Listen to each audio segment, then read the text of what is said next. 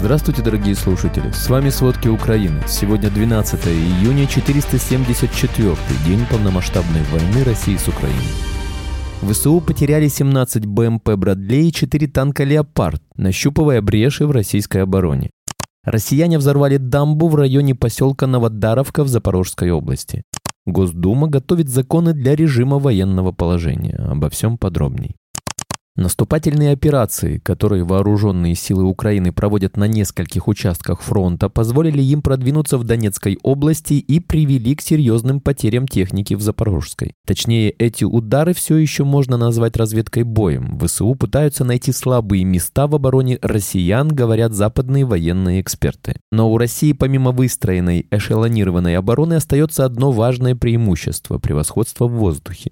У некоторых наступавших частей, похоже, не было защиты со стороны ПВО, что сделало их уязвимыми для атак российских дронов и вертолетов, говорит Филлипс О'Брайен, профессор стратегических исследований Шотландского университета Сент-Эндрюс. Украина не контролирует воздушное пространство. Такова реальная ситуация. Люди забывают, насколько сложно то, что Украина сейчас пытается сделать, поясняет он. Уже многие десятилетия никто не пытался прорвать хорошо выстроенную оборону, не имея превосходства в воздухе, добавляет Убрайн. Российская армия выстроила оборону как по учебнику и скорректировала тактику после поражения прошлого года. Сейчас она гораздо лучше выявляет украинскую артиллерию и танки и пытается их подавить, объясняет генерал в отставке Ричард Бернс, возглавлявший объединенное командование вооруженных сил Великобритании. Если сложить все вместе, то все понимают, что это будет посложнее битвы за Херсон и Харьков, которые Украина достаточно легко выиграла осенью прошлого года, говорит Бернс.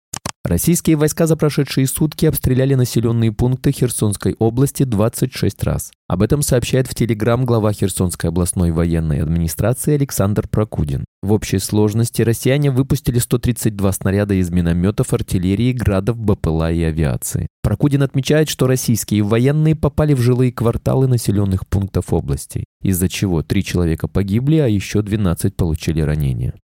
Российские войска сосредотачивают основные усилия на Лиманском, Бахмутском, Авдеевском и Марьинском направлениях. Там продолжаются тяжелые бои. За прошедшие сутки произошло двадцать пять боевых столкновений. В течение последней недели на Бахмутском направлении российские войска несут значительные потери. Только в военный госпиталь в районе населенного пункта Персиановка Ростовской области ежедневно прибывает более пятидесяти военных России с тяжелыми ранениями. Госпиталь переполнен, и за неимением достаточного количества медперсонала имеют большие показатели смертности среди тяжелораненых. Российские силы начали привлекать собственных студентов-медиков для лечения раненых военных, что связано с нехваткой медицинского персонала. Так, в Токмаке Запорожской области на двадцатидневный срок прибыли студенты из медицинских вузов Российской Федерации для прохождения медицинской стажировки в боевых подразделениях. одиннадцатого июня российские военные атаковали лодку с гражданскими во время их эвакуации с левого берега Херсонской области. Сначала сообщалось о трех жертвах и тринадцати пострадавших. Впоследствии стало известно, что количество раненых выросло до двадцати трёх человек. семидесятичетырёхлетний мужчина, когда россияне открыли огонь, собственным телом прикрыл женщину. Русские расстреляли его в спину. От полученных ран он погиб, врачи не успели ему помочь. Также российские силы вчера сбросили две управляемые авиабомбы по поселку Казацкая Херсонской области. Одна упала рядом с пятиэтажкой, другая вблизи детского сада. Уровень воды в затопленных населенных пунктах Херсонской области снизился еще на шестьдесят четыре сантиметра и составляет три целых двадцать девять сотых метра. В воде остается сорок шесть городков, сел тридцать два на правом берегу и четырнадцать на левом. На освобожденной территории затоплен три тысячи восемьсот один дом. Несмотря на шквальный огонь российских военных, продолжается спасательная операция. На правом берегу удалось вытащить из водяной ловушки три тысячи сто сорок три человека, из них двести двадцать восемь детей.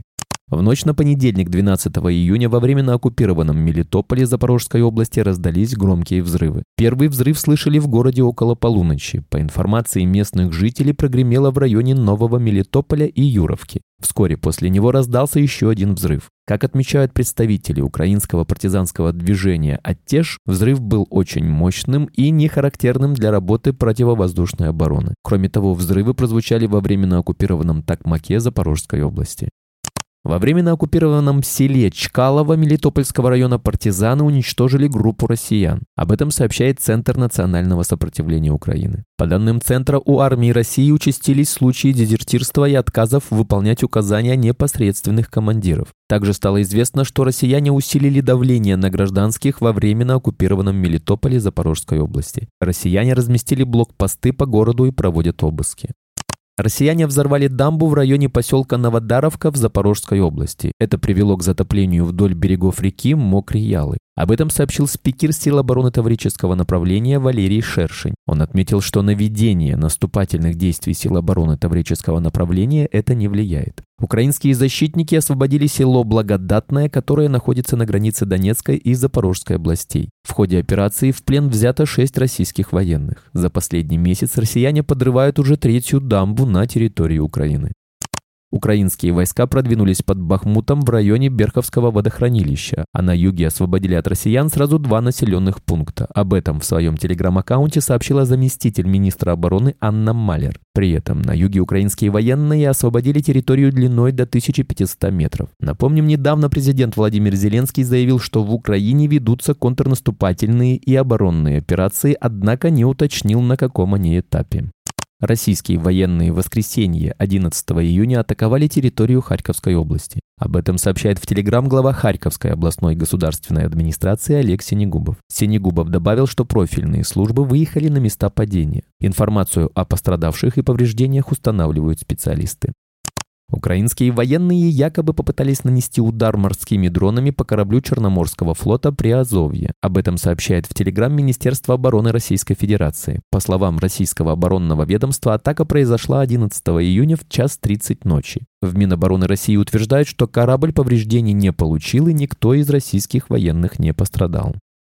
В российском Ростове-на-Дону вспыхнул масштабный пожар в воскресенье одиннадцатого июня. По предварительным данным, горит завод «Россельмаш». Об этом сообщают местные телеграм-каналы. Согласно сообщениям местных жителей, черный дым от пожара виднеется по всему городу. эм че эс России заявила, что пожар локализовали на площади восемьдесят квадратных метров. Предварительно известно, что причиной пожара стало возгорание покрышек. Стоит отметить, что «Россельмаш» является одним из крупнейших машиностроительных заводов в России. Напомним, что в Краснодарском крае России Афипский и Ильский нефтеперерабатывающие заводы были атакованы беспилотниками.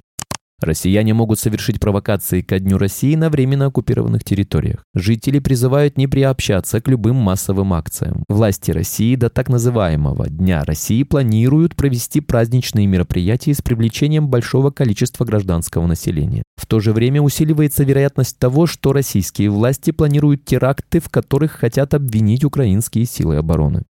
В Госдуме решили в срочном порядке ввести административную ответственность для россиян за нарушение режима военного положения. Для этого внесут соответствующую статью двадцать пять точка один точка один. Она предусматривает штраф от пятисот до тысячи рублей или арест на тридцать суток для граждан, а также штраф от тысячи до двух тысяч рублей или аналогичный по срокам арест для должностных лиц, пишут ведомости. По данным издания, депутаты рассмотрят поправки четырнадцатого июня. Они включены в законопроект об уточнении порядка задержания автотранспортных средств, который был принят в первом чтении пятого апреля две тысячи двадцать третьего года. Военное положение у нас не вводилось очень давно, восемьдесят лет. Поэтому подкрепить эти нормы ответственностью просто необходимо. Не применялась никакая ответственность по этому закону и каких-то специальных статей не было. С учетом нынешних реалий нужно вводить соответствующие санкции, объяснил автор поправок, член Комитета Госдумы по госстроительству и законодательству Дмитрий Вяткин. По его словам, закон будет действовать в регионах, где введено военное положение. Это оккупированные Россией Херсонская, Запорожская, Донецкая и Луганская области Украины.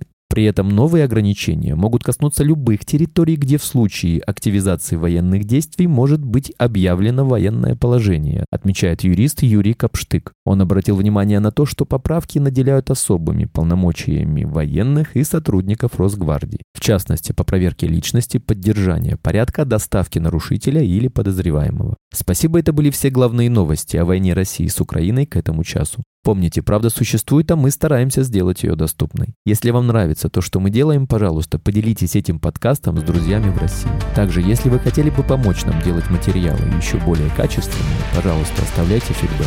Это очень важно для нас и для распространения правдивой информации. До встречи.